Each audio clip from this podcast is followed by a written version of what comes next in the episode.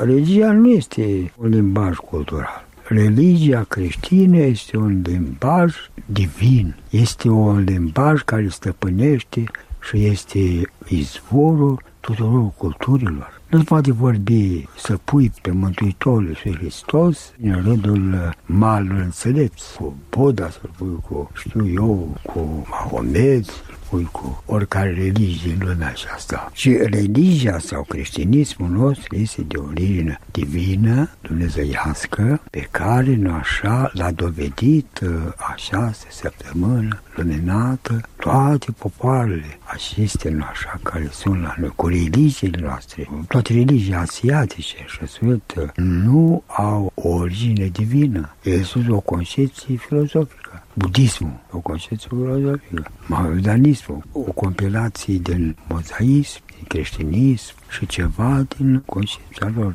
cu mahomedană. Dar religia noastră, spre de toate celelalte religii, nu își poate explica fenomenul mare al învierii Mântuitorului Hristos. Niciuna dintre religii nu se pot manifesta, nu se pot nu mândri, spunem, zmerirea noastră. Din cei 88 de ani pe care îi aveți, 16 i-ați petrecut în închisoare. Bă, au fost ani cei mai frumoși. Că dacă nu erau acești ani, eu nu mai eram uh, ce sunt acum. Asta trebuie să știți că omul în libertate nu știe să-și realizeze viața. Omul uh, este foarte nesigur și influențabil de tot agenții din jurul lui. Dar când este pus obligatoriu să-și formeze caracterul, să urmează o poziție și o linie așa de conduită, apoi este Sfânta Suferință. Creștinismul ortodox n-ar fi fost creștinism ortodox dacă n-ar fi trecut pe cei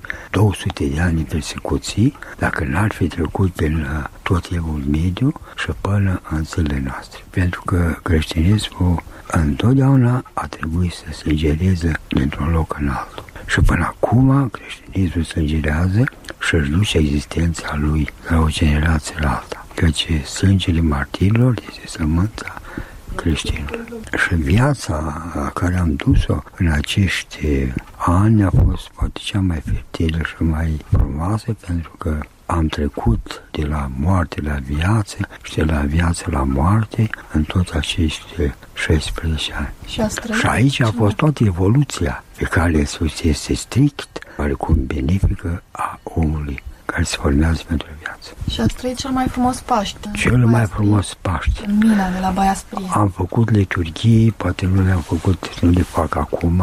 Poate deși am și pe Iisus Dumnezeu astăzi, am picat apa de departe și mi-am străcit uh, rotula genunchiului. Poate că cine știe ce am făcut. Dar uh, a fost uh, frumoasă pentru că o liturghie de acolo făcută uh, sub ochii, sub ochii milițianului de la ușă, e ușor. Dacă te prindeau cu o rugăciune de maniera asta, era foc. Spunea Părintele Calciu cum a săvârșit o liturghie în celulă. N-avea pâine, doar puțin vin. Și de servici pe secție era cel mai oribil milițian încât nu se putea vorbi cu el. Puneau în zile sărbătoare pe oamenii ăștia în mod special să facă în sfârșit instrucția să fie ținuți. E bine, părintele Calciu bate în ușă. Și vine ăsta, schide, și vei bani despre. Domnule, n-am bucat de pâine. Pâine? Și ora pâine. Ba în ușa și ies.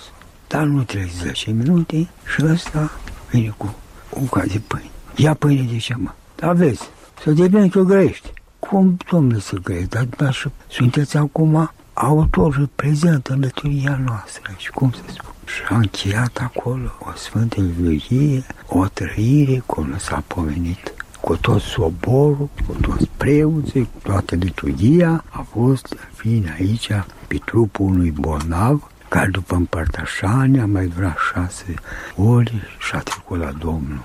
Iată că a fost o liturghie vie, pe trupul martirilor, grijit prea bine, în uh, Sfânta Masă, la Sfințirii, se pune o semintelor de martir. Și la Baia Sprie Nu vorbesc la Baia Sprie, cât a fost în sfârșit de frumoasă, înșeruirea aceea de melodia clopotelor după lungimea sfrederilor, de la perforare în blocul din mină, când s-au adunat acolo 200 și vreo 50 de oameni să cânte un Hristos a înviat și toți care ieșeam de aici cu cântecele astea, în sfârșit, ăștia de afară au fost anunțați că deținuții fac slujbă în mină, o întreabă cinci caralii nelarmați, ca de obicei nu se intră prin deținuți arma cu armă. Și afară ne așteptau, dragii mei, batalioane de miliție, de securitate, când ieșeam cu, cu strigăte, cu cântările și să din mine la 400 de metri,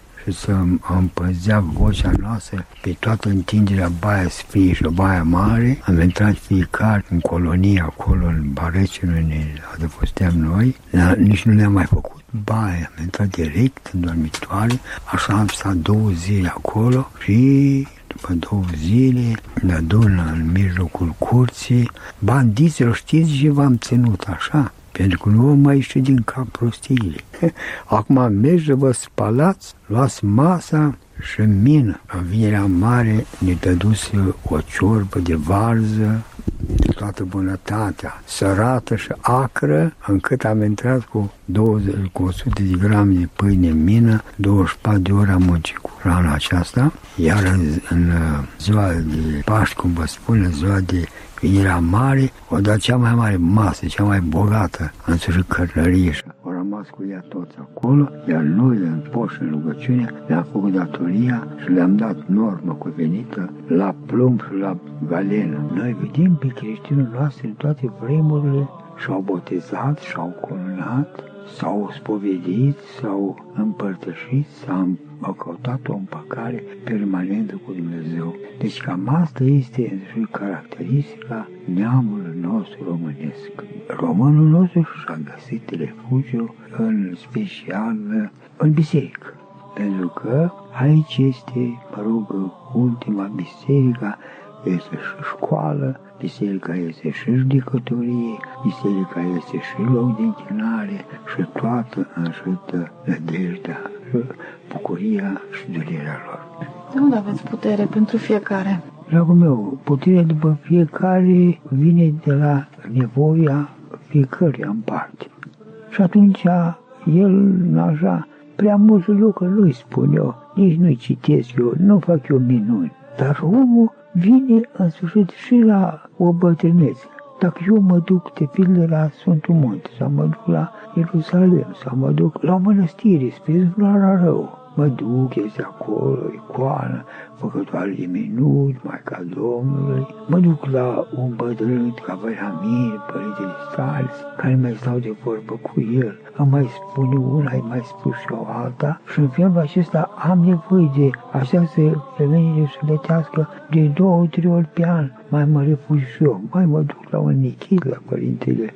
Eu îmi găsesc pe acolo pe părintele Josima, cel tânăr, pe părintele Nectare, mai găsesc pe unul și îmi completez și eu, așa, dosarul de, de rezistență. Aveți ce învăța și de la tineri? De la tineri înveți câteodată mult mai mult decât la bătrâni, pentru că nu este bătrâneța multor ani, ci înțelepciunea. Deci, ia, uite, sunt lucruri care eu aici, la anii ăștia, întreb și băi, ce părere ai despre tare lucru? Eu am uh, socotit că trebuie să fac așa, așa. E bine, îmi spune dragul meu, da, bă, e bine, dar uite că parcă ar fi și așa cum mă gândesc eu. Și în adevăr o iau de bună în harul lui Dumnezeu lucrează, nu omul. Un bătrân, să știți că e totul în viața duhovnicească, e totul într-o mănăstire sau un preot în mijlocul credincioșilor având în vedere că omul acesta este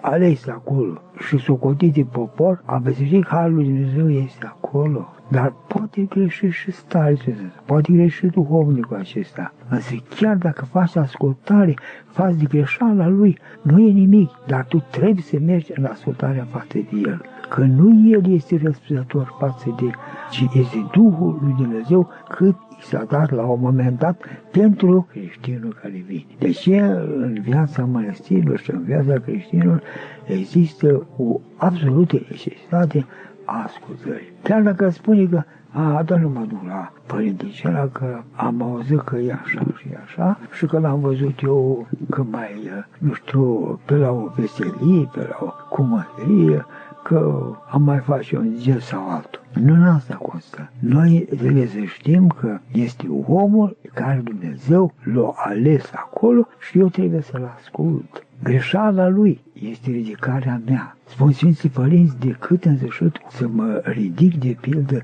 pe părerile mele proprii, mai bine să merg mai pe jos cu părerile unui sfătuitor. Deci cam asta este vorba despre oricum echilibru creștinului cu duhovnicul. Și oamenii sigur că se duc acolo. Bă, la mănăstirea Cătruva.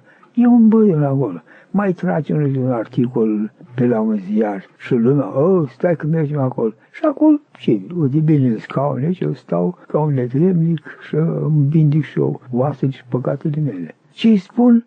Omul e mulțumit așa, pentru că ortodoxul, pe excelență, este ascultător. El are un principiu, înțeles din firea lui născut, din copilărie este crescut. Când dată, dacă stai de vorbă cu cineva, vine la mea un și și spune, mă simt rău, pustit, n-am niciun spor, sunt însurat, am doi copii, soția m-a lăsat. Și atunci zic, eu nu întreb, mai ai duhovnic, ai în sfătuitor, te mai sfăvdești tu, mai faci o împărtășanie, mai ții de o biserică, apoi din când în când și o părinte mai faci asta. Și atunci iată că aici este cheia și oricum desodământul vieții omului.